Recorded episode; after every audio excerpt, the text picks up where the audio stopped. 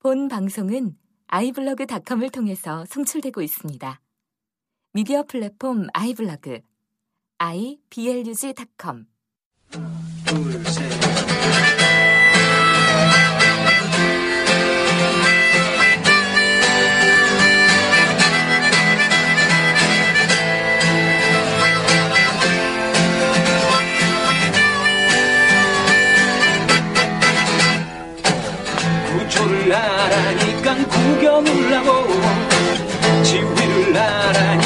알아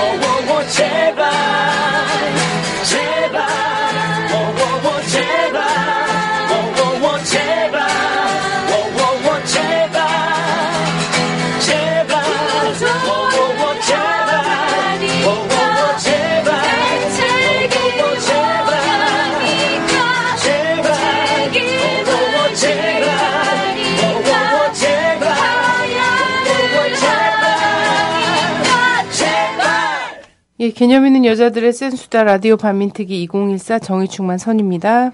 진입니다. 네, 안녕하세요. 민주주의자 분입니다.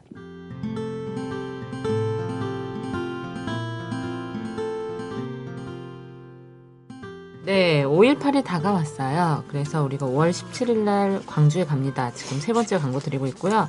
예, 아직 자리가 남았으니까 카페에 신청하시면 되고, 혹시라도 그날까지 결정 안 되신 분은 자리가 조금 여유가 있으니까 5월 17일 아침 8시에 출발이니까 서울역으로 오시면 돼요.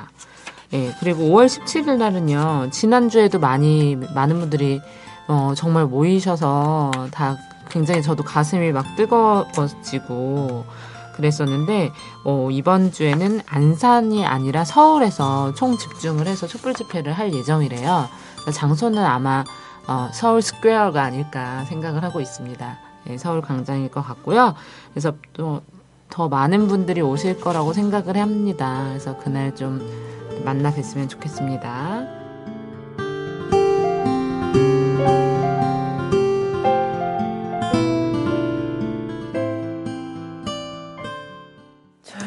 세월호가 오늘로 거의 근 한 달이 되지 않았습니까? 29명? 네. 오늘, 오늘로 해서 29인가? 하여튼, 하여튼, 여전히 30명. 근데 이것도 확실치 않은 숫자라는 거예요. 예, 왜냐면- 뭐 어린아이의 울음소리 들었다 이런 증언도 나오고 있고. 음, 그저 동영상에 애기 목소리가 나오고 막 이랬었는데 그래서 사실 이제 뭐 하여튼 정부 집계로요.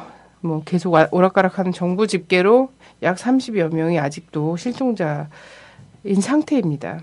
음, 근데 사실 막 지금도 그러면 진도 그 팽목항에 바닷바람을 맞으면서 이 계절이 변화를 느끼면서 음, 가족들을 다만 시신이라도 돌아오기를 기다리고 있는 가족들이 있다는 거잖아요. 네. 너무나 가슴이 아파요. 근데 이분들 중에 상당 저는 이, 이 이후에 사고 이후의 상황들을 좀 보건대는 상당 히, 한- 음. 이 계속 실종자로 남아 계실 분들 있잖아요. 음. 이런 분들이 상당히 계시지 않을까 이런 슬픈 예감이 들어서 저는 또 그런 생각이 들어요. 요즘에 이제 어, 뭐 얼마 전에는 뭐 홍대의 모 교수가 물론 또 세월호 사건 관련해서 왜 박근혜한테 책임지라고 하냐 이런 발언을 했고 요즘에 가끔 그런 발언을 하시는 좀 일배충 같은 분들이 많이 있으신데 제 생각엔 총 동원력이 떨어졌습니다. 네, 왜냐하면 뭐 어제 내가 마을에서 코드 네임은 음, 공주를 지켜라. 음 맞아 맞아.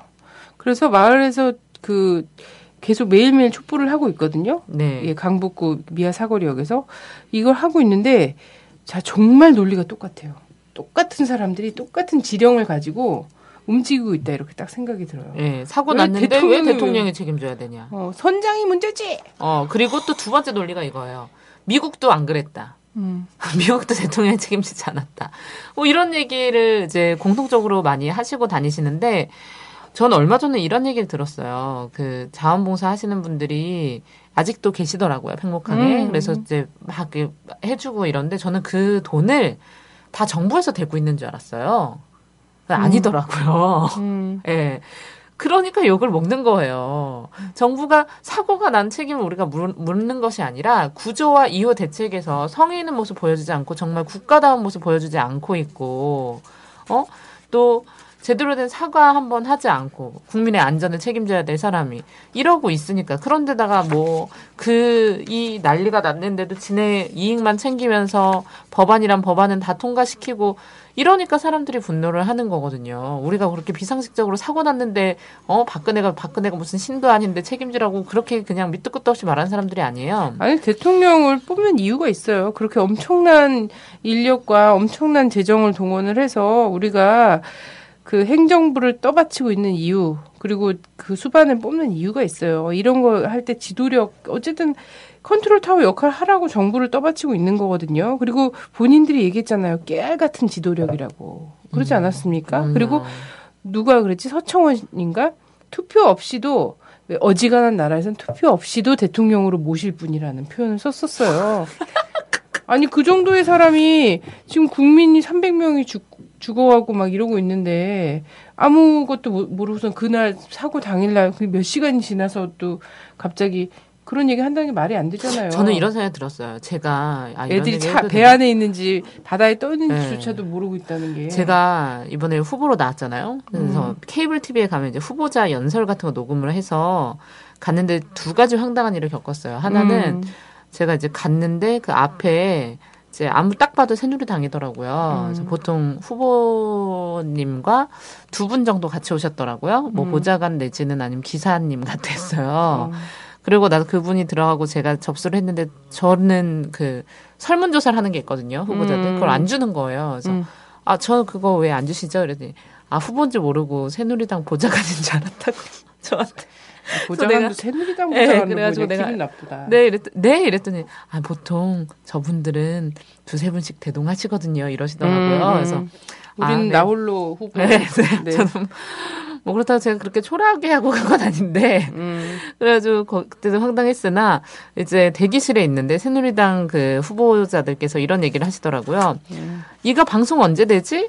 그러니까 이게 5월 말에 되는 음. 방송이에요. 그러니까 음. 그 5월 초에 녹음을 했는데 그럼 한 달 정도 있다 되는 거지. 그러면 뭐 세월호 얘기할 굳이 할 필요 있나? 아예 할 필요 없지. 그때 되면 다 묻혀. 이런 얘기를 이제 본인들끼리 하- 나누시더라고요. 바람이지. 속, 네, 전 속으로 생각했죠. 아니? 절대 아니야. 이렇게 생각을 했기 때문에 전 노란 리본도 달고 세월호 얘기도 했는데 이 정도의 인식을 가지고 있구나. 새누리당 아니 그 사람들은. 사람은 난 그 사람 진짜 누군지 궁금하네. 진짜 이름 알고 싶은데 여러 명이었어요. 어, 아, 대체로 그거 그 의견에 막 동의했겠지. 근데 그들은 그럼 자기 혈육조차 잃어본 적이 없나 봐. 그냥 정말 오랜 지병을 앓다가 돌아가시거나 가족이 죽어도 그렇게 쉽게 잊혀지고 묻히지 않거든요.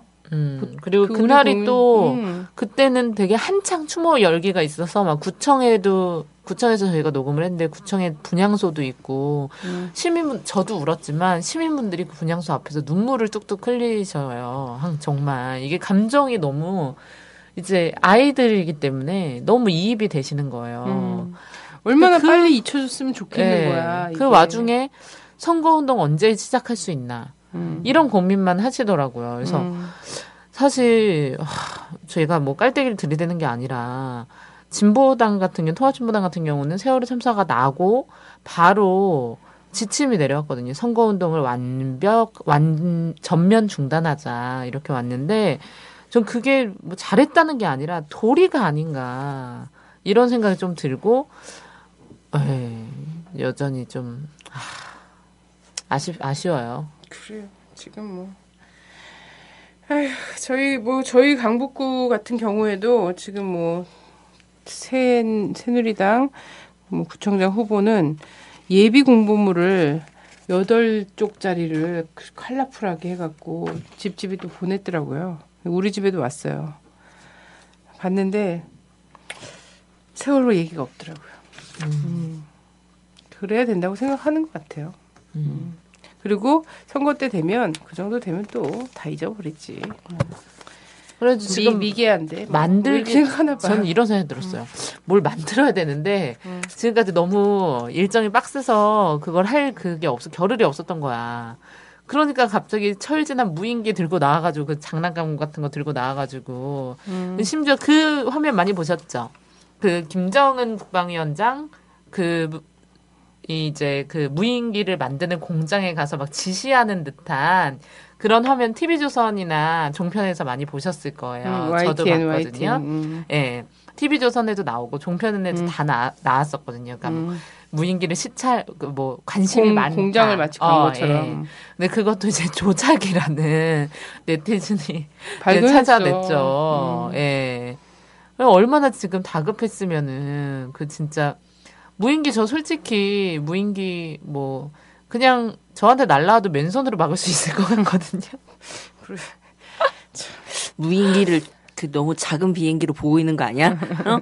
그래도 한 2미터는 되는데. 우리 옛날에 고무줄 줄줄 말아서 보내는 그런 건 아니야. 어, 2미터는 근데 돼. 그래도 내- 키만해. 그래도 내가 이기지 그래도 않을까? 막을 수 있어. 그럴 그래도 가능성은 수 있어. 있어. 어, 있어. 가능성은 특히 있지. 그, 그 무인기가 어 산발선 이북에서 떠서 온 경우에는 충분히 손으로 잡을 수 있을 거야. 왜냐면 아, 나 근데 공주그 뭐야 공중 주유가 되지 않는 한 연료가 나 이미 요즘 떨어져 너무 있을 또 웃긴. 게 또 내가 또그 제가 또 그분 하태경 씨라고 요즘 얘기를 안 하고 있었는데 아, 하태경 씨 요즘에 좀 아, 좀 남대중 구속해야 혼란, 된다고. 혼란, 혼란이 오셨는지 남대중 구속해야 된다고 그러고 또 막 우리나라 국방에 그렇게 자신 있냐며 어 그런 초라한 무인기가 음. 스스로 떨어질 때까지 몰랐다면서 어 진짜 북한 막을 수 있냐고 막 이런 얘기 음. 막 하시더라고요.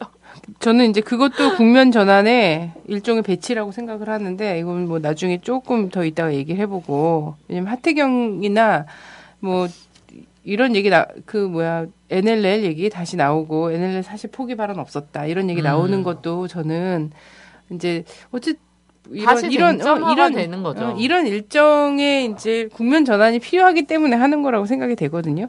또다시 근데- 안보 논란이 되고 그래서 세월호 관련해서는 사실은 사고 발생 시점 그리고 이제 그 선장과 승무원들 구해낸 사람들 있잖아요. 구해낸 사람들에 대한 그런 궁금증 막 이런 것들이 다 있잖아요. 어, 얘네들은 도대체 뭔가 어, 음. 도대체 이 사람들 정체 뭔가 하다못해 그래서 얘네들 지금 국정원이 있는 게 아니고 우리 국민들이 진짜 국정원 의심증이 단단히 걸렸어요. 근데 이건 이제 나라가 만든 거다. 그래서 막뭐 1등 항해사 같은 경우에 이 사람이 국정원 요원이 아니냐. 막 이런 이런 SNS 상의 의혹 지점까지도 막 있단 말이에요. 음. 그리고 도대체 해경이 도대체 객실 문이 있는 가까이 있는 곳을 놔두고 도대체 그 객실과 전혀 연결되지 않은 곳으로 가서 승객들은 전부 유리창으로 바라보고 있는데 왜 선원들만 꺼내 갖고 갔는가? 이 구조에 음. 대한 너무- 의문도 있고요. 어. 음. 그 같은 경우는 사실 처음에는 너무 뭐 무능에 집착한 우리가 음. 이제 음. 정말 이렇게 뭐 매뉴얼대로도 없고 음. 매뉴얼대로도 하지도 않았고 그래서 정말 무능하고 무책임한 음. 이런 걸로 이제 우리가 좀 바라봤었는데 시간이 좀 지나다 보니까 이게 무능과 무책임만으로는 설명이 안 되는 거야. 그들 나름대로 어. 유능한 걸 수도 있는 그래요. 거야. 뭔가 자신들의 시나리오와 음. 계획대로 된 것이 아니라면 이게 설명이 안 되는 게 너무 많은 거야. 그래요. 근데 얘네들이 이제 어쨌든 계획대로 되지 않은 결정적으로 있겠지. 한 명도 음. 구조하지 못한 거 이런 게 있겠는데 어쨌든 이것과 그리고 선장 비롯해서 승무원들 살아남은 승무원들 있잖아요. 이 사람들에 대해서 어쨌든 처음에는 이 사람들 연행한 게 아니라 보호했잖아요. 그래요. 나이 사실 음. 좀 이상해. 음. 이것도 왜 해경 그 수사본부장인가? 음. 직책은 정확하게 모르겠는데 음. 왜그 사람 집에 가서 재워요? 근데 그 사람 중 집에 가서 재웠을 뿐만 아니라 선장을 제외한 나머지 선원들 음. 있잖아. 이 사람들은 해경 조사 뒤에 그 목포에서 한 모텔에서 투숙을 했어. 그러니까 보호를 한다라는 거. 그리고 이제 아니 그 한 모텔에서 있다는 건 우리 또 잡혀가 본 사람들은 알, 아는데 공범들은 절대 같이 같은 않아. 구치소에도 가능하면 안, 안 넣어놓고 저기 영등포 구치소, 성동 구치소, 서울 구치소 이렇게 찢어놓기도 하는데 하다 못해 조사받으러 음. 갔을 때도 방을 같이 주지 않아. 어떻게 알아요? 혹시 뭐 있어? 근데, 근데 이 사람들은 한 모텔에서 같이 투숙을 하면서 입을 맞추게 한 거야. 음. 공범인데.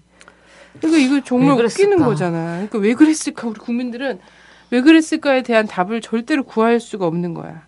근데 그러면서 이렇게 막그 의문점이 막 생기는데 대부분 이, 이 의구심에 대해서는 이 네티즌들이 지금 허위사실 유포하면서 한다. 음. 막 이러면서 구속 막 시키고 난리 났잖아, 지금. 지금 성역 없이 하겠다. 막 어. 이러면서 뭐 그 정미용도 구- 뭐 수사하고 음. 뭐 이런다고 하지만 실제 좀 가장 결정적, 가장 응, 결정적인 그 허위 사실은 전원 구조 아니야, 전원 구조. 그지. 음.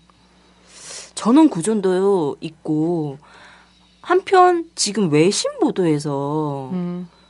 배에 구멍이 났다 이런 보도가 나오고 있어요. 근데 우리도 봤잖아요. 어. 배에 구멍이 난 거는. 사진 그 아니야. 뭐 그게 그그 사진이 사진은 정확하진 음, 않았어. 사진은 정확하지 음. 않다라고 해서 이렇게 음. 했는데 어쨌든 보도에서 그런 게 나오고 있고 우리 맨 첫날부터 얘기됐던 거는 사실 어디야? 어디지? 군산. 군산. 어. 군산 앞바다를 지날 때 즈음에 배가 크게 이런 흔들렸고 그러면서 뭐, 뭐 맥주 캔이 떨어졌고 뭐 이런 음. 것들이 있잖아요. 그러면은 사실 군산 앞바다 같은 경우에는 또 우리가 잘 알지 않습니까? 그렇죠. 예전에 8월 15일 즈음만 되면 우리가 전국을 떠돌아다니는 대학생들이 있어요. 되게 네. 더럽게 하고. 근데 그 아니 요즘 깨끗하더라. 통일선봉대라고. 요즘은 또 다르지. 그 음. 이름도 아니야. 통일선봉대라는 대행진단 이런 음. 이름이지. 근데 이런 애들이 꼭 거쳐오는 지역이 있는데 그게 바로 또 군산이잖아요. 음. 예, 미군 기지가 있는 곳이고 그렇죠. 그 군산 근방에서는 그 뭐야 사격 훈련, 음, 그리고 해상 훈련 음. 이런 것들이 다 펼쳐지는 곳입니다. 그러니까 세월호가 지금 침몰한 그곳은 사실상 군사 훈련이 적합한 곳은 아니에요. 어려운 음. 거지. 음. 상식적으로 섬들이 많은 곳이잖아. 음, 근데 군산이라고 하는 그 앞바다는 사실상 가능한 곳이라는 거죠. 음, 음. 그리고 늘상 해왔던 곳도 있고 지금의 어, 공개된 자표들도 보면 음. 가능성도 농후하고 음, 음. 이런 것들 보면 사실 외신 보도가 사실이라면 음. 그것에 기초해서 본다라면 사실 천안함 같은 의혹이 혹시나 또 등장할까봐 음. 이 일부러 더 가게 만들어서 음. 마치 군산이 아닌 것이냐 음. 그냥 여기서 일어났냐 음. 이렇게 좀 몰아가려고 했던 의도도 좀 있는 거 아니냐 음. 특히나 국정원이 좀 개입됐다라는 이 그건 소식들은. 너무나 이상한 거지. 음, 어, 그래서 이거 이게 보면. 실제 사고 시간이라고 이 국민들한테 알려지기 몇 시간 전에 국정원에 이미 보고가 됐다라고 그렇죠. 얘기하고 있거든요. 어. 그래서 보면은 충분히 이건 하여튼 우- 우리 자체의 상상력은 음. 아닌데 외신 보도 음. 외신들 외국에서도 이런 상상을 하고 있다라는 걸 추정을 그치. 하면서 보도를 지금 하고 있다니까 그러면은 이렇게 보면 뭔가 아다리가 맞아요. 음. 그죠? 뭔가 맞아 떨어지잖아. 어. 우리가 도대체 왜 그랬지, 왜 그랬지, 왜 그랬지 이러다가 하, 딱 맞는 지점들이 자꾸 생긴단 말이지. 그렇죠. 음. 이걸 정말 해명을 해야 돼. 음. 그래야 음. 우리가 이런 의심과 불안증이 사라지지. 음. 사실 뭐 안보 불안증이 컨트롤 타워가 없어서나 매뉴얼이 없어서나 이 문제가 아니라는 거예요. 네, 그래요. 그리고 또 하나 이제 어쨌든 이런 모든 그 의혹을 낳는 가장 핵심적인 의혹이 이거예요. 의문점이 이거예요. 도대체 인명 구조를 도대체 왜안 했냐? 그렇지. 어, 이거거든. 모든 게 다 이상해. 사건 어. 발생 시점, 뭐 선박 그 승무원들에 대한 것도 너무 이상하고 왜 얘네들은 도대체 수사 은폐를 왜 얘네들 왜 보호해 줬을까?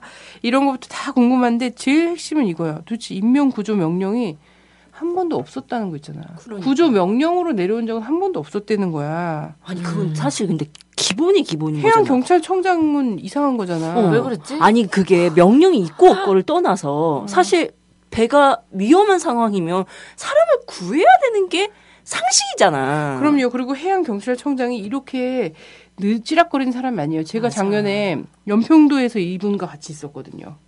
제가 연평도 가서 그 정말 미미한 찻잔 속의 태풍이라도 한번 이렇게 보겠다고 그러고 있을 때 해양 경찰청장이 조선일보를 대동하고 연평도에 왔어요. 음. 그러면서 경비정을 타고 NLL 주변을 순시한다며 음. 사실상 NLL 주변이 아니었죠. 연평도 근에서 막 아, 우리가 이렇게 바다를 수하고 왜냐하면 그때 내, 내가 보낸 NLL 그쪽에 보낸 거는 NLL 이미 뚫렸다. 중국 어선들이 저렇게 무더기로 다닌다라는 음. 사진을 내가 찍어서 막 보냈잖아요. 이거는 트윗이랑 이런 데서는 좀 그랬었지만 아무 언론도 받아주지는 않았거든요.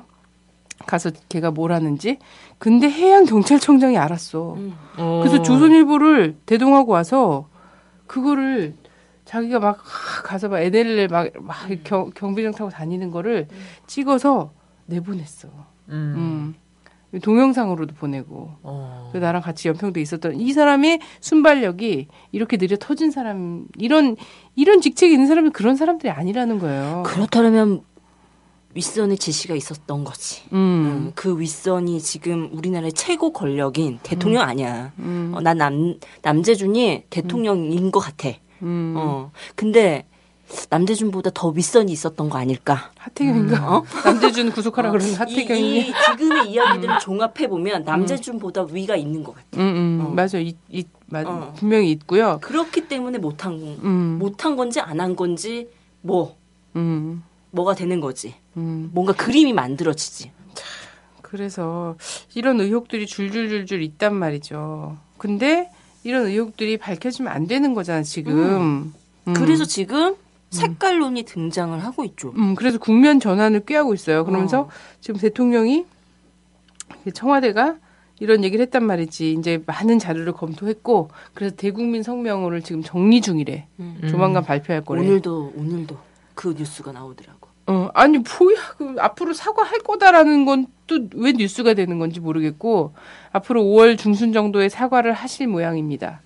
라는 게 이미. 어 이미 지금 지금 한 수, 20일 전에 5월 중순경 사과할 거라고 얘기하고 이게 사과할 모양이다. 그러니까 본인이 미안할지 안 미안할지 더 생각해 보다가 그쯤에 할 거다라는 게 뉴스가 되고 또 하나는 이런 지금 이제 여러 가지 검토해 봤으니까 대국민 성명을 발표하겠다. 담화를 발표하겠다. 이게 또 뉴스가 되고 있어. 지금 현재 아이들이 이런 얘기까지 있단 말이죠. 어? 죽은 아이들이 휴대폰을 꼭 쥐고, 응?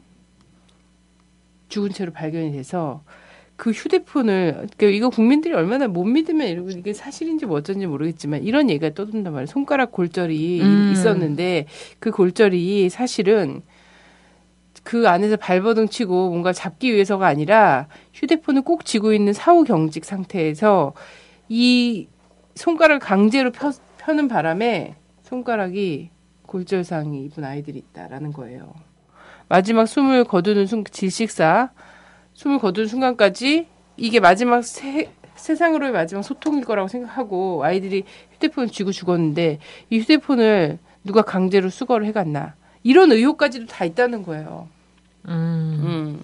이미 어. 이미 그런 작업들을 해왔던 게 들통이 났고 근데 이런 거에 대해서는 사실 이게 뭐 의혹인지 유언비어인지는 모르겠지만 어쨌든 실제로 누군가 입에서 나와서 퍼지고 있고 그리고 굉장히 신빙성이 또 음. 믿음 믿을만 하고 막 이런 이런 게 있는 거지 믿을만 하지 않은 않은 그런 거는 그 뭐야 회자되지가 않아요. 예, 그 왜냐면 국민들이 다 자기 나름대로 논리가 있어야지 되는 거거든요.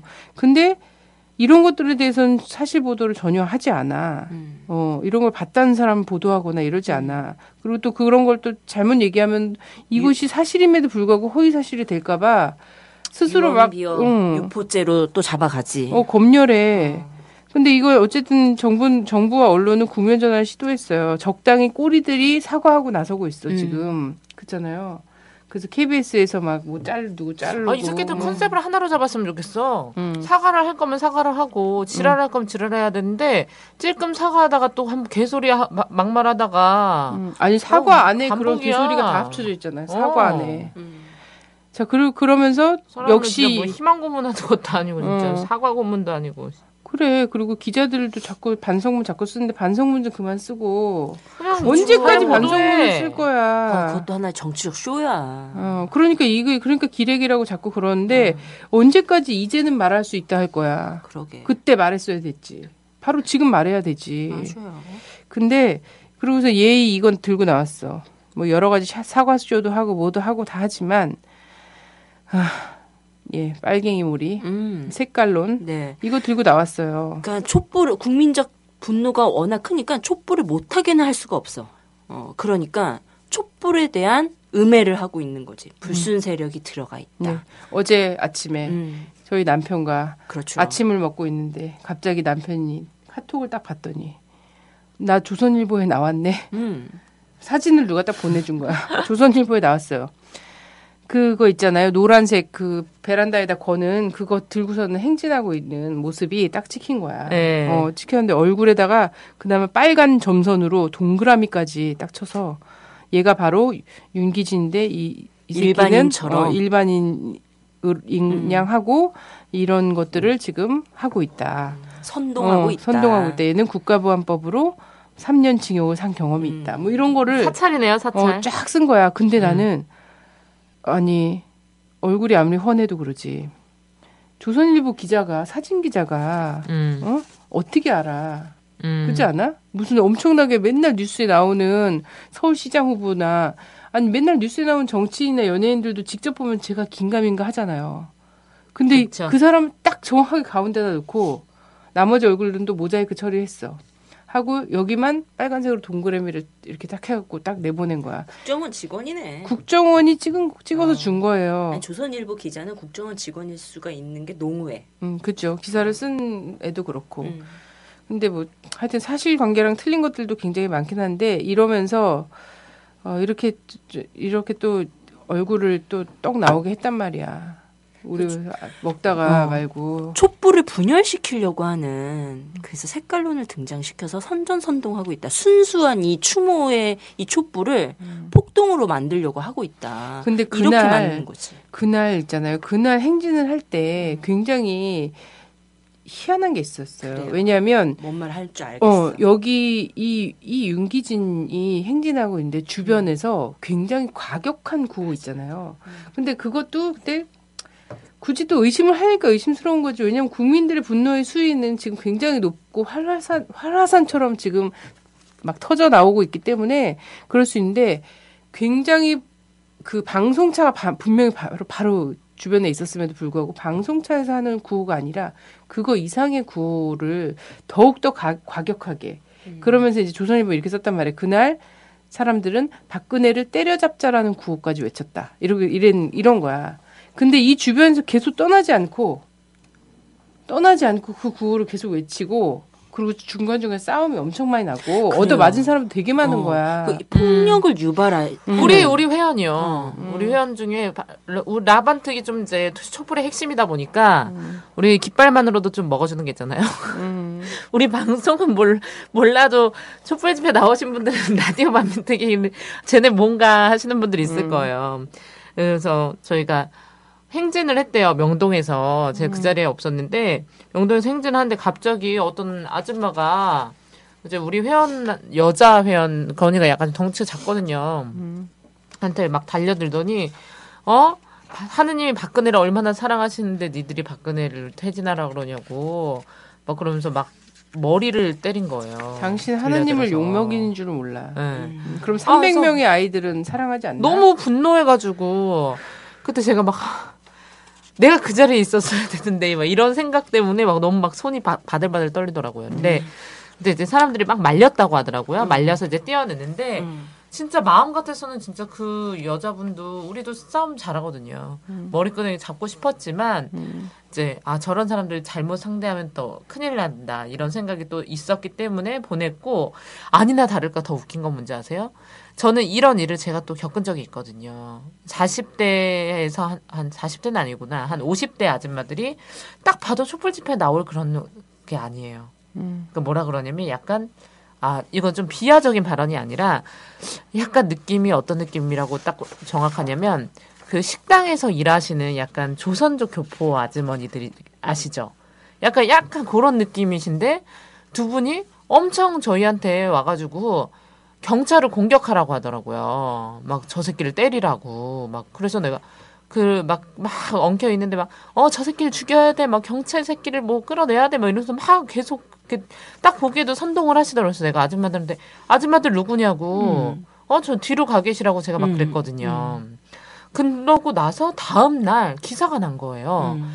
안산에서 버스 정류장에 있었던 노인을 행진하는 진보적인 그런 사람들이 폭행을 했다라는 음. 기사가 나왔어요. 음. 네, 그래서 그 노인이 왜 너네는 이제 뭐 박근혜한테 뭐 그러냐 뭐 이런 식으로 얘기를 했겠죠. 그랬더니 뭐 뺨을 때렸다 뭐 이런 게 있는데 뭐 제가 그것의 진상은 사실 잘 모르겠지만 어, 제가 저희가 촛불 집회 거의 5, 6년 차인데 제가 수많은 촛불을 나가봤지만 촛불 집회의 특징은 뭐냐면요. 보수 집회와 그냥 일반 촛불 집회 차이점은 보수 집회 끝나고 나면 그렇게 자기네들이 사랑하던 태극기가 바닥에 널려 있어요. 다 밟고 버리고. 근데 촛불 집회는 수만 명이 와도 쓰레기 하나가 없습니다. 그 정도로 시민의식이 굉장히 뛰어나거든요. 근데 그런 분들이 정류장에 있는 할아버지의 뺨을 때렸다는 거는 저는 이해할 수가 없고, 그거를 실은 그 기사가 뉴라이트 대표적인 신문, Daily 뿅뿅 뭐 이런 데 있잖아요. Daily를 왜 이렇게 좋아하는지. 그런 데인데요. 어, 거기는요, 일반적으로 촛불 집회에 취재를 나오지 않습니다. 예. 촛불 집회 지- 취재를 나오지 않고 거의 기사를 받아 쓰는 그런 전문인데, 거기서 사진까지 찍었더라고요.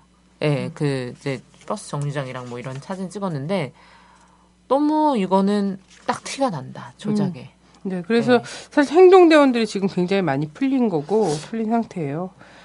요즘 호위무사가 많아졌어요. 음. 예, 다들 호위무사 하겠다고. 그래서 그 폭력을 유도하는 음. 사람들이 곳곳에 들어가서 이 마치게 음. 선동이냐. 폭동을 만드는 그러니까 폭도로 만드는 거죠. 폭도로 만드는 거고 또 언론에서는 이거 봐라 빨갱이들이 여기 조직적으로 들어가서 지금 이렇게 하고 있다. 어 지금 순수한 시민들의 이런 행동이 아니다. 이런 얘기들을 막 하는데 사실 빨갱이들인지 파랭이들인지 모르겠지만 정말 인지상정인 있는 사람들은 이 사건을 보면서 분노하고 의심하고 슬퍼하고 이, 이걸 하지 않을 수가 없어요. 그렇지 않습니까? 그리고 국가보안법상 그 빨갱이로 몰려갖고 잡혀갔다 온 사람들은요 작은 슬픔을 더 많이 슬퍼하고 다른 사람들이 한 5만큼 분노할 거를 10만큼 분노하고 이런 기질들이 있는 사람들이에요. 그래서 그, 그 사람들이, 그 빨갱이들이 이 사건의 세월호 사건 보면서, 어, 다 침묵할 거라고 생각했다는 것 자체가 정말 이상한 거고요. 그죠? 예, 진, 진정한 양심수, 양심수나 이런 사람들, 정의로운 사람들은 세월호 사건에 야, 여기서 진짜 목숨을 걸고 진, 진실을 규명해야지 되겠구나. 그러지 않으면 안 되겠구나. 이렇게 생각을 하게 되, 되어 있어요. 근데 마치 그런 사람들이 가서 피켓 들고 막 이러는 거 정말 큰일 난 것처럼 난리 치는 게 진짜 웃기는 거예요. 근데 사실 우리, 우리 집 양반이 정말 이런 데 나가도요. 피켓 잘 안 들거든요. 음. 나름대로 컴플렉스가 있어요. 컴플렉스가 있고 이것 이것 때문에 뭐 또 이런 식으로 할 거에 대한 이런 것도 다 우리도 알아서 막 계산을 해요. 고려하고 막 이래요. 그런데 그날 들, 들고 다닌 거 있잖아요. 천에 써져 있는 거. 네. 어, 정말 잊지 않겠습니다. 이런 이런 거잖아요. 이런 거를 못 이런 거 들었다고 빨갱이라고 막 이러는 게 진짜 저, 이거 정치적이라고 얘기하는 그 정치적 선동 있잖아요. 문학은 순수해야 돼. 정치적이면 안 되라는 정치적 선동. 이것이 정말 음험한 것처럼 지금의 촛불을 보고 노란 리본 순수해야 돼. 음. 노란 리본 너무 순수한 거 아니야? 추모 이런 얘기와. 마찬가지로 막 이런 식으로 얘기하지. 그래요. 음. 근데 저는 뭐니 뭐니 해도 지금 최대의 색깔로는 국방부인 것 같아요. 어, 국방부는 도대체 어, 나 어제 뭔가 아, 나는 전쟁 나겠네 이런 생각 드는 거에서 국면 전환을 정말 원하는구나 이런 거를 국방부라고. 그러잖아요. 요즘에 어. 사람들이. 아니 어찌됐든 색깔론이 필요하고 위협의 세력이 등장해야 되는데 아무리 내가 촛불이라는 이걸 해도 사람들이 좀 잘 안 믿을 것 같거든 이제는 안안 통할 거야 물론 이제 끊임없이 시도는 하겠지만 국민들이 이걸 아 그래 네 말이 맞아라고 동의해 주지는 쉽게 않을 거라는 거지 음. 큰게 한 방이 좀 필요해 그래. 어, 그래서 그런데- 그런지 김민석 씨가 오. 국방부 대변인이 와 정말 센 발언을 하 음. 아무리 그것이 속심이다 하더고 진심이나 하더라도 뭐라 그랬는데요? 어, 북한은 없어져야 할 나라라고 음. 북한은 나라도 아니지만 빨리 없어져야 어. 한다. 뭐 이렇게 얘기했는데 야 음. 이거는 정말 어떻게 전쟁적 국면을 만들고 싶은 아니 상황이다. 그렇게 얘기하는 우리 뭐 일반 어, 정말 방공교육 투철하게 받은 사람들이 그리고 물론 군 장성들이나 군 대변인이 당연히 방공교육 투철하게 받았겠지. 그렇지만 이런 얘기를 마이크 잡고 하면 안 되는 거야. 휴전 어, 휴전이기 그렇죠. 때문에 그 휴전을 지금 깨자는 거야. 이거는 그냥 보통 사람들이 막걸리 마시면서 어, 뭘 모르고서는 막 이 얘기 저 얘기 하다가 할 수 있는 얘기인 거예요. 그냥 이건 들으라고 하는 어. 얘기인 거야. 근데, 근데 대변인이 마이크 잡고 하자는 거는 뭐냐면 우리 빨리 전쟁 필요해. 어 세월호를 덮어줘. 전쟁 필요해. 딱 이렇게 얘기하는 거나 먼저 폭탄. 날리는 거 아니야 우리나라가? 어. 폭탄 날리고 있는 거지 지금 말 폭탄이 실제 폭탄인 거지. 음. 어, 아니 그래서 저는 얼마 전에 TV 조선에서 그, 그 봐- 보셨어요? 뭐 이제 북한의 지도자에게 살이 쪘다는 뭐 그런 발언을 하는데 그 사람 음, 그 앵커 사람들이 캡처해놨는데 진짜 목이 없, 없어요. 음. 그분도 살이 진짜 많이 찌셨는데 그 사람들이 야 너 나 잘하라고. 전화 빼라고. 어. 그 대- 당신 대통령 보톡스나 걱정하세요. 아, 나 그러니까 정말 왜 이렇게 나는 사실 음. 어, 지금 솔직히 그렇습니다. 우리 국민들은 북에 큰 관심이 없는 것 같아요. 솔직히 말하면. 음. 근데 끊임없이 종편이나 TV에서 제발 북에 관심 좀 가져달라며 국민들에게 애원하고 뭐 누구의 사돈이 누구며 누구의 팔촌이 누구며 누구의 권력이 누구 뭐 정말 너무 생소한 정말 아니 남재준이 누군지 모르는 사람들이 음. 최룡해를 알아. 최룡해가 숙청된 게 맞냐고 막 이래. 그 말이 되는 거냐고. 어? 근데 이것도 너무 웃기더라고. 그래서 북 북한에서 국방위원회 검열단 대변인이 이런 얘기를 한 거, 이런 저기를 했지, 담화를 발표한 거지. 그 어떤 북 소행설도, 이건 무인기 관련한 얘기지. 무인기 관련해서 이제 며칠 전부터 다시 이제 북한이 했다라고 막 규정을 했잖아요. 그러니까 그 어떤 북 소행설도 침몰되는 박근혜 난파선은 절대로 구조해내지 못할 것이다. 이걸 제목으로 이걸 발표를 한 거야. 그랬더니 그 다음날 이제 또 국방부 대변인이 이제 나라도 아니지 않느냐 빨리 없어져야 된다 뭐 이렇게 얘기를 한 거지. 그래서 사실상 오늘 전쟁이 나도 또 이상할 게 없는 국면이 또 돼버린 거야. 근데 이게 얘네들이 왜 그러냐 전쟁할 자신 이- 있을까? 어? 못해 못해. 나는 전면전 현대전 할 자신 없다고 생각해. 근데 전쟁을 어, 정말 논리적으로 생각해서 전쟁을 선택하는 가능성은 딱 하나야. 뭐냐면 이판사판 다 안 될 것 같고 어차피 죽을 것 같으니까 전 민족 다, 다 같이 죽자. 이런 판단이 드는 거 있잖아. 얘네들은 음. 정말 이기적인 존재들이기 때문에 이런 결심을 할 수도 있을 것 같거든. 이판사판. 우리도 여기서 더 이상 이 나라에서 기득권 유지하는 건 끝났고 도망도 못 갈 것 같고 어차피 그냥 앉아있으면 죽을 건데 어차피 다 죽을 거 8천만 같이 죽자. 이러면 전쟁할 수 있어. 음. 근데 그 외의 전쟁과 관련해서는 사실상 수행 능력이 없다라는 거를 전쟁 수행 능력이 있을까? 구조도 구조도. 못 하잖아. 구조도. 못 하고 뭐야? 뭐 해군 참모총장 지금 말 계속 바뀌고 있지만 어쨌든 두 차례에 걸쳐 통영함 투입을 지시를 했었다며. 근데 해군 참모총장이 통영함 투입을 구조에 투입하라고 지시를 하는데 그게 씹히는 거야. 뭐 이런 명령 체계가 지휘 명령 체계가 다 있어. 근데 어떻게 전쟁을 해? 얼척이 없는 거죠. 어, 전쟁 아무도 못해. 근데 왜 말로 전쟁을 막 말폭탄으로 다 할 것처럼 말폭탄을 막 빵빵 날리냐고 국민들 불안하게 국면 전환용이라는 건데 그리고 한국이 안보리 의장국이 됐어요. 돌아가면서 하잖아. 5월달. 어, 유엔 안보리 의장국이 됐는데 사실 한국이 안보리 의장국 된 것도 사실 외신에서 보면 정말 웃을 소리예요. 왜냐면 안전보장 이사회잖아. 우리 국민들 지금 최대의 화두가 안전이야. 지방선거 화두 안전 되게 생겼어. 안전한 무슨 구. 이게 이거 전부 다 달고 났어. 우리 음. 동네부터 안전하게 하겠습니다. 우리 아이들 안전하게 키우겠습니다. 이거 이거야 다.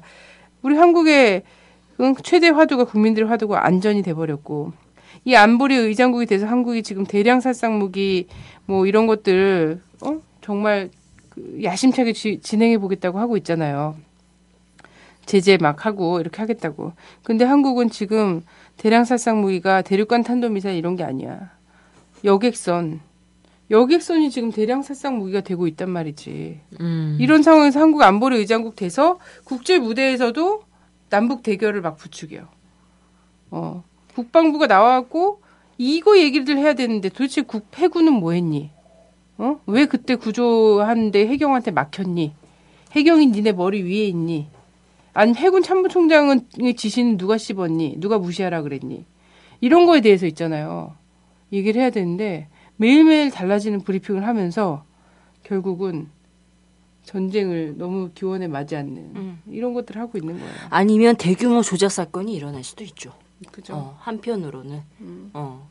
근데 이게 북이 반응을 안 해주면 안 되는 거야. 국면 전환에서. 음. 이게 북이 군사적 행동을 해주길 원하는 거잖아, 지금. 음. 근데 북이 군사적 행동을 안 해줄 수도 있는 거지. 음. 근데 난 해줘 해도 유리할까 싶어. 문제는 군사적 행동 딱 했는데 결국 별로 안 유리할 수도 있잖아. 음. 뭐냐면 이런 거지. 모종의 재난 사고가 나. 음. 그 재난 사고를 잘 수습하는 모습을 보여주면 음. 지금까지 어떤 위기와 여타의 다른 것들 있잖아. 막 국정원이나 뭐 남재준이나 이런 것들을 구할 수 있을 것 같아. 음.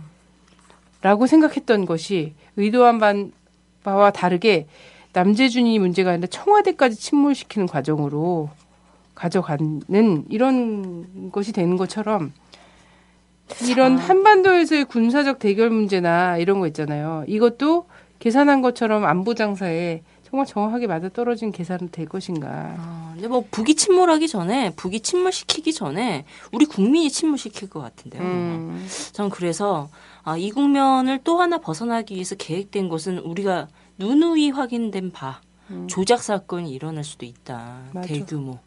아, 난 그게- 그래갖고 그래서 그냥 심심치 않게 이야기해요. 지금 칼기 같은 응? 기면이 등장하는 거 아니야? 음, 이런 사건이 나타날 수 있는 국면이 지금 조성되고 있다. 곳곳에 심어놨던 뿌락지들이 막 다 나와서 내가 바로 어 뭐다 음. 공작원이고 누구를 음. 죽였다 사실은 음. 막 이런 얘기를 막 하는 거 아닐까 이럴 수도 있고 아 나는 어제 우리 남편 얼굴이 딱 나오니까 아 씨, 압수수색 또 우리 집 압수수색하고 자, 당신 또 그 감옥 또 가는 거 아니야 음. 이런 생각 이렇게 얘기했거든 아니 근데 그거는 명백한 사찰 아니에요? 어 사찰이지 따라 댕긴 거지 아예 음. 진짜 씨발. 그래서 어떻게 몇 개월 만에 처음으로 피켓 들었는데 그걸 떡 찍어갖고 딱 내버리는 거 보니까 완전 사찰이야. 아 우리 또 부부싸움한 거다 알고 있겠네.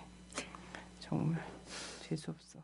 이것도 있어요. 하태경 씨가 NLL NLL 얘기 뭐 이랬고 남재준 감옥 구속해야 된다 이렇게 얘기했잖아요. 음, 어 저는 이거 말고 이제 그 누가 새누리당 원내 음. 원내 수석인가? 하여튼 그만두면서 그 얘기 또 한 거잖아. NLL 포기 발언 없었다. 음, 근데 지금 와서 무슨 이제는 말할 수 있다처럼 음. 하는데 이게 사실은 그 주제에 불을 붙이는 거기도 하지만 남재준 있잖아요. 네. 많은 사람들이 세월호가 구조한 단 한 사람 남재준이다라고 얘기했는데 어, 남재준을 빨리 입 막아서 어, 넣어야지 되는 상황이 아닌가 이런 생각도 나도 좀딱그 들었어. 딱그 기사에서 얘네가 남재준 버릴 준비를 하고 있나 아. 이런 생각이 딱 근데 그걸 좀 들더라고. 속도를 음. 자기들 안에서 내야지 된다는 판단을 한것 음. 같은데 왜냐하면 남재준도 입을 열면 여러 다치잖아. 그렇죠. 어, 여러 다친다는 판단 때문에 남재준을 살려놓은 거잖아요. 그렇게 그렇죠. 벅찬 음. 사람인데도 불구하고. 아니야 자. 남재준 다간 다 그런 기계에 갈릴 수도 있어 그러면. 어, 그럴, 그럴까? 음. 김기춘 있으니까. 음.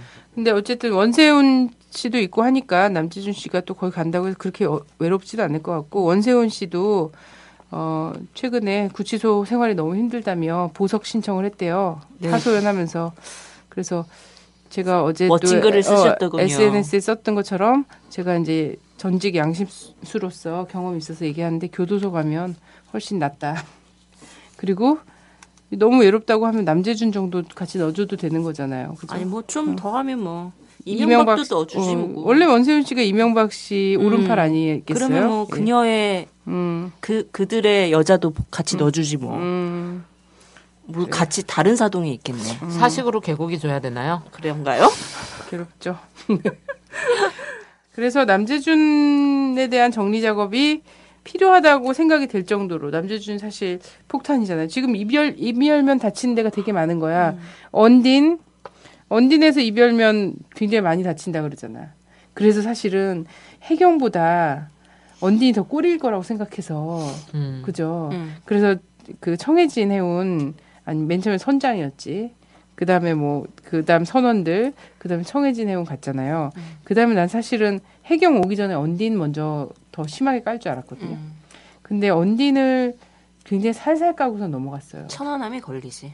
어. 근데 언딘이 지금 언딘이 입을 열면 되게 안 되는 불편해, 게 좀, 언딘이. 음, 음, 있어. 음. 그리고 왜냐면 실제로 국민정서는 언딘을 더 많이 음. 질책했거든요. 응, 그지. 근데 해경을 오히려 털기 시작했는데 음. 해경도 난 본질에까지 가진 않을 거라 생각해요. 왜냐면 해경이 또 해경이 해경만으로 뚝 떨어져 있는 조직은 아니잖아. 음. 그러니까. 근데 해경은 이제 적당히 털어줘야지 된다라는 거지. 이건데 이렇게 오는 과정이잖아요. 피라밋의 정점을 향해서 오는 과정. 음. 이 과정도 사실 국민들이 만든 거다. 그렇죠. 예. 그럼요. 국민들의 관심이 진짜 무서운 거, 거예요. 음. 그래서 국민들이 해경, 해경, 해경, 해경, 해경이 문제야.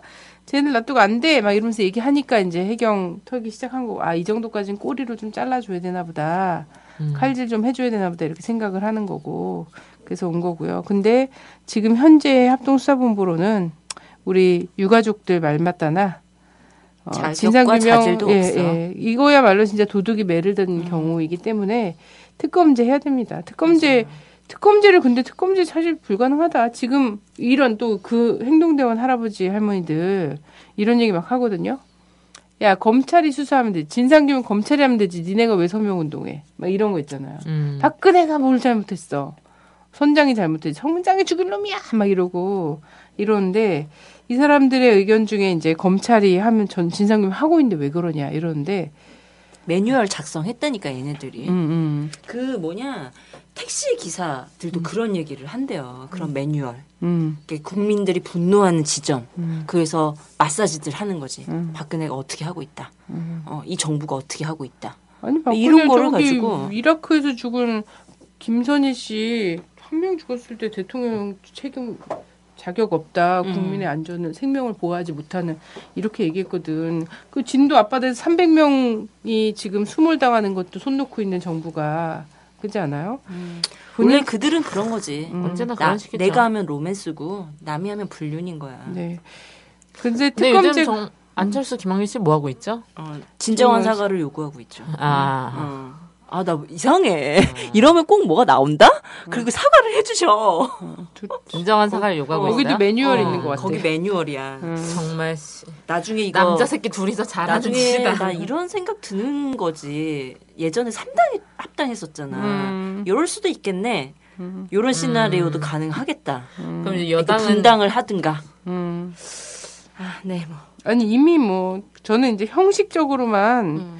그런 척 하고 있을 뿐이지 이미 한 몸이 아닐까 이런 생각을 좀 합니다. 저는 이런 생각도 들어요. 그래도 어 그 이 새정치 민주연합, 예, 요즘 새누리 민주연합이라고 읽기도 하는데 음. 이 안에서도 사실 뭐 386 세력이라든가 좀 굉장히 진보적인 의원들이 있잖아요. 뭐 굉장히 개 모를 중에, 것 같은 개 예. 중에 한 명. 그런 사람들 왜 뛰어나오지 않을까?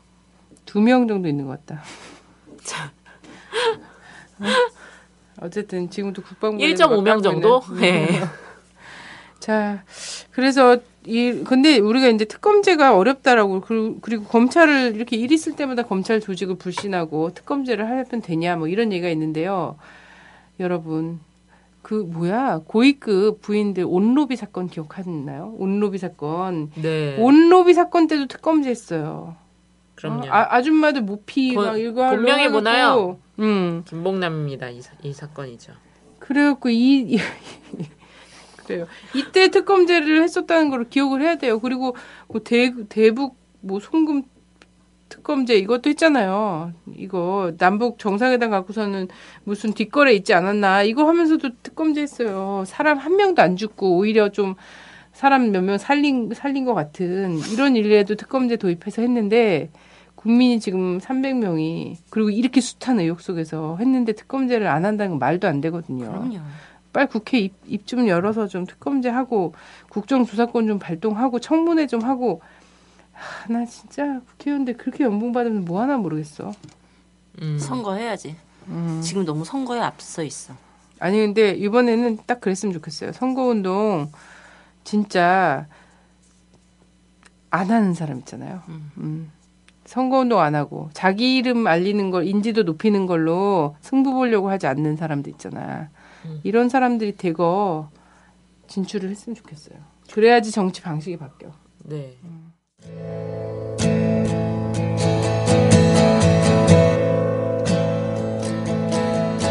정말 미안해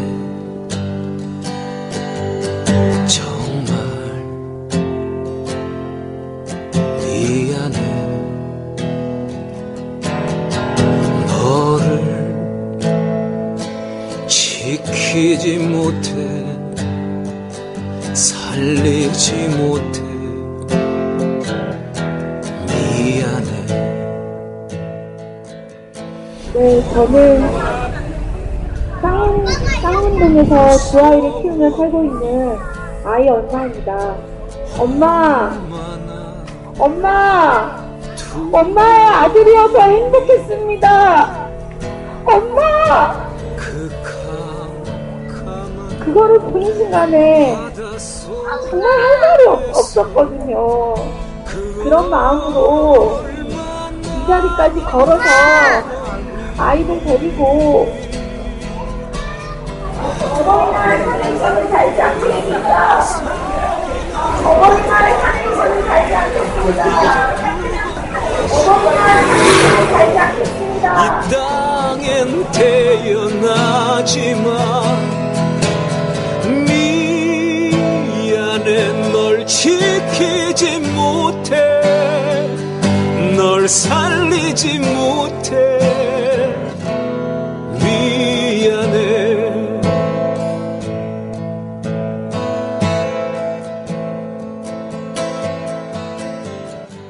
막을 수 없는 국민의 수다 막국수. 네 오늘은 어, 여기 지금 청운동 사무소 앞에 나와 있습니다.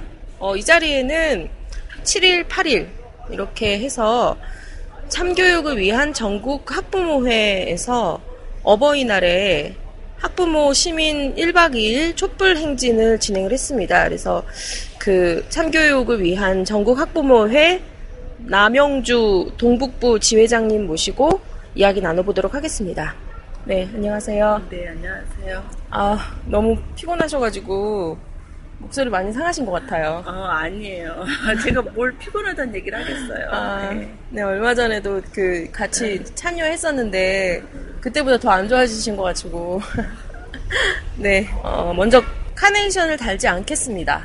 이런 제목으로 음, 행사를 준비하고 진행을 했었는데 좀 이런 행사를 어떻게 준비하게 되셨는지 5월 8일이 어버이날이잖아요. 근데 저도 어버이라는 이름으로 살고 있고, 음, 저기, 그 세월호 참사를 당한 그 부모님들도 어버이라는 이름으로 어버이날을 맞이할 텐데 그래서 그 아이들이 어, 가슴에 다 카네이션을 달아줄 아이들이잖아요. 근데 그 아이들이 다 수몰된 상황에서 어, 우리만 어버이라 그래서 카네이션을 달기가 너무 죄송스럽고 미안했어요.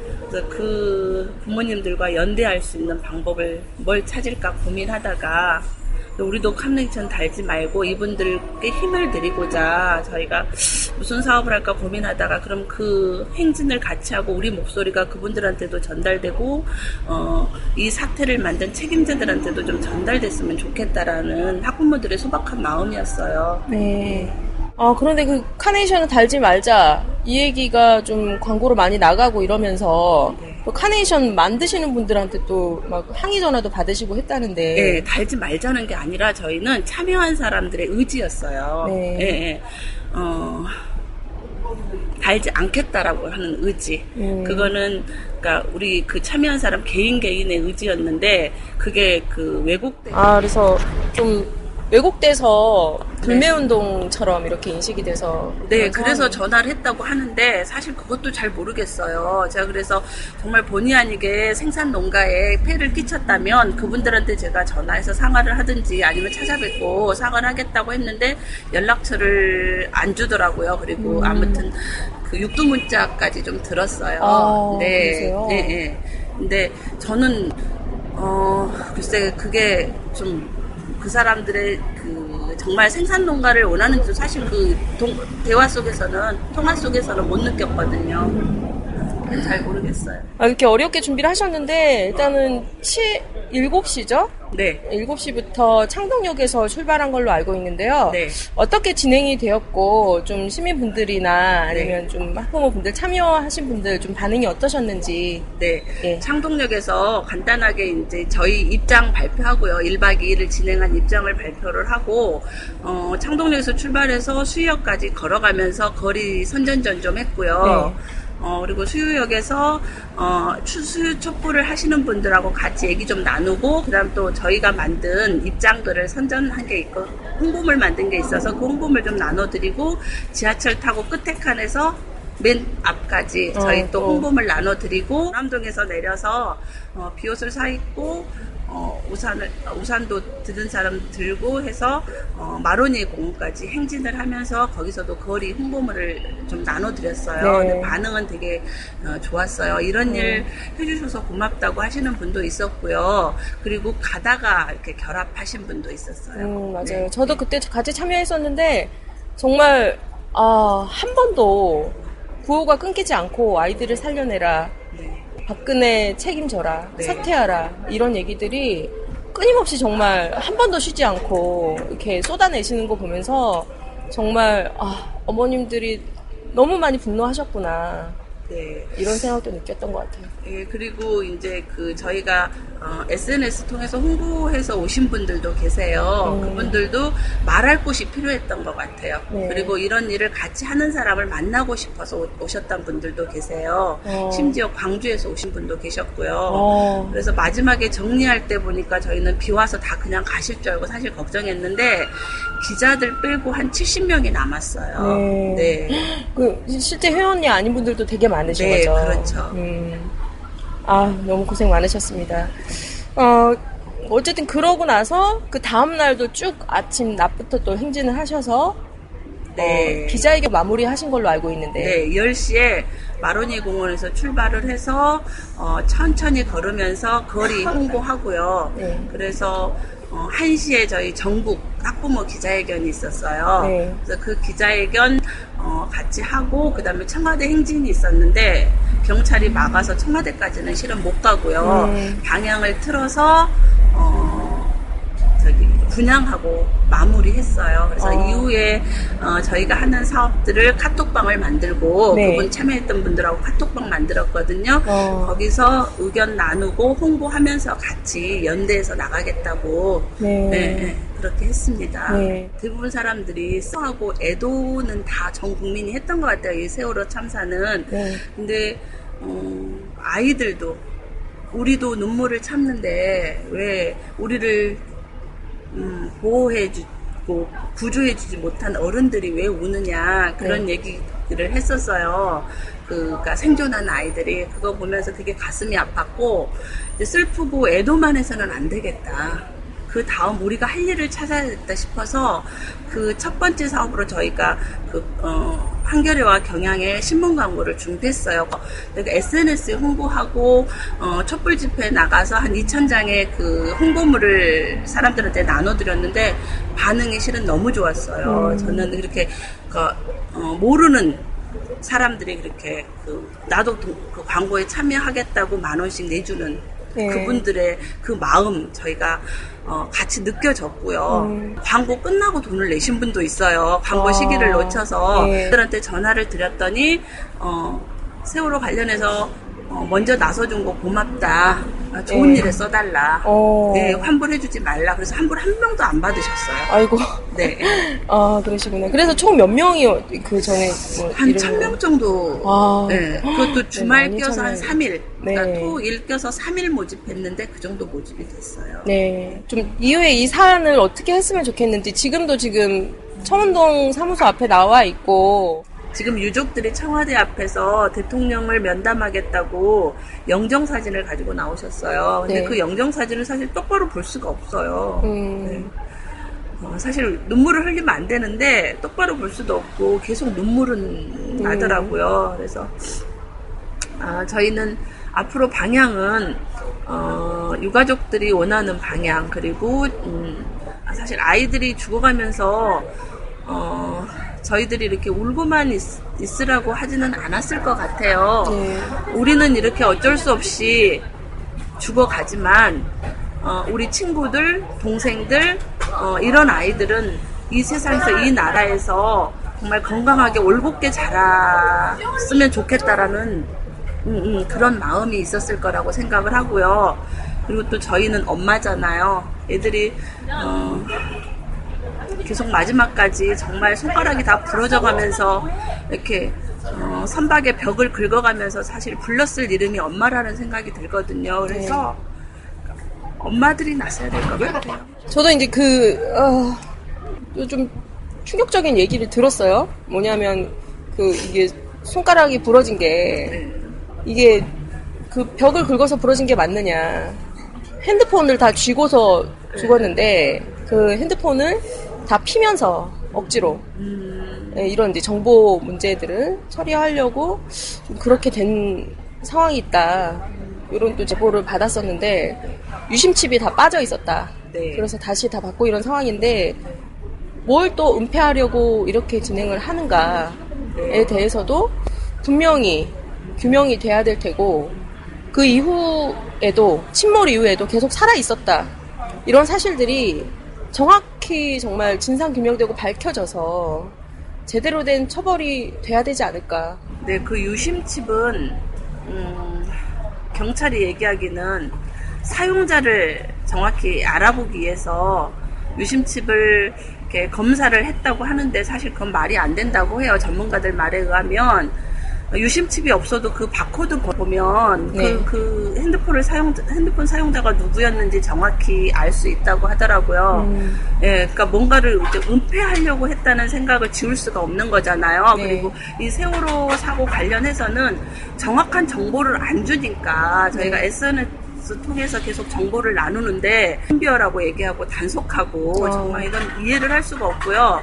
저는 그 아이들의 뜻이 정말 아이들의 뜻 그 그리고 유가족의 뜻이 정말 제대로 된 진상 규명 그리고 책임자 처벌이잖아요. 네. 그래서 진상 규명이 제대로 되고 책임자가 정말 처벌될 때까지 그리고 그 책임자의 끝이 대통령이라고 한다면 그 대통령을 퇴진시킬 때까지 저희 학부모가 나서야 될 것 같아요. 네, 힘내시고요. 네, 마지막으로 저희가 예, 참여하신 분들한테 신청곡 받거든요. 애들아 올라가자. 아, 윤민석 씨, 어, 네, 네, 노래. 슬프기는 한데 그래도 알아야 될 것 같아요. 그런 네. 노래가 있다는 것도 사람들이 알아야 되고 애들이 어, 마지막에 죽어서까지 네. 어, 이렇게 엄마를 엄마 얘기하고 아빠 얘기하니까 이렇게 끼어있던 몸이 빠졌다고 네. 하잖아요. 네, 엄마, 아빠 보러 가자. 네, 네.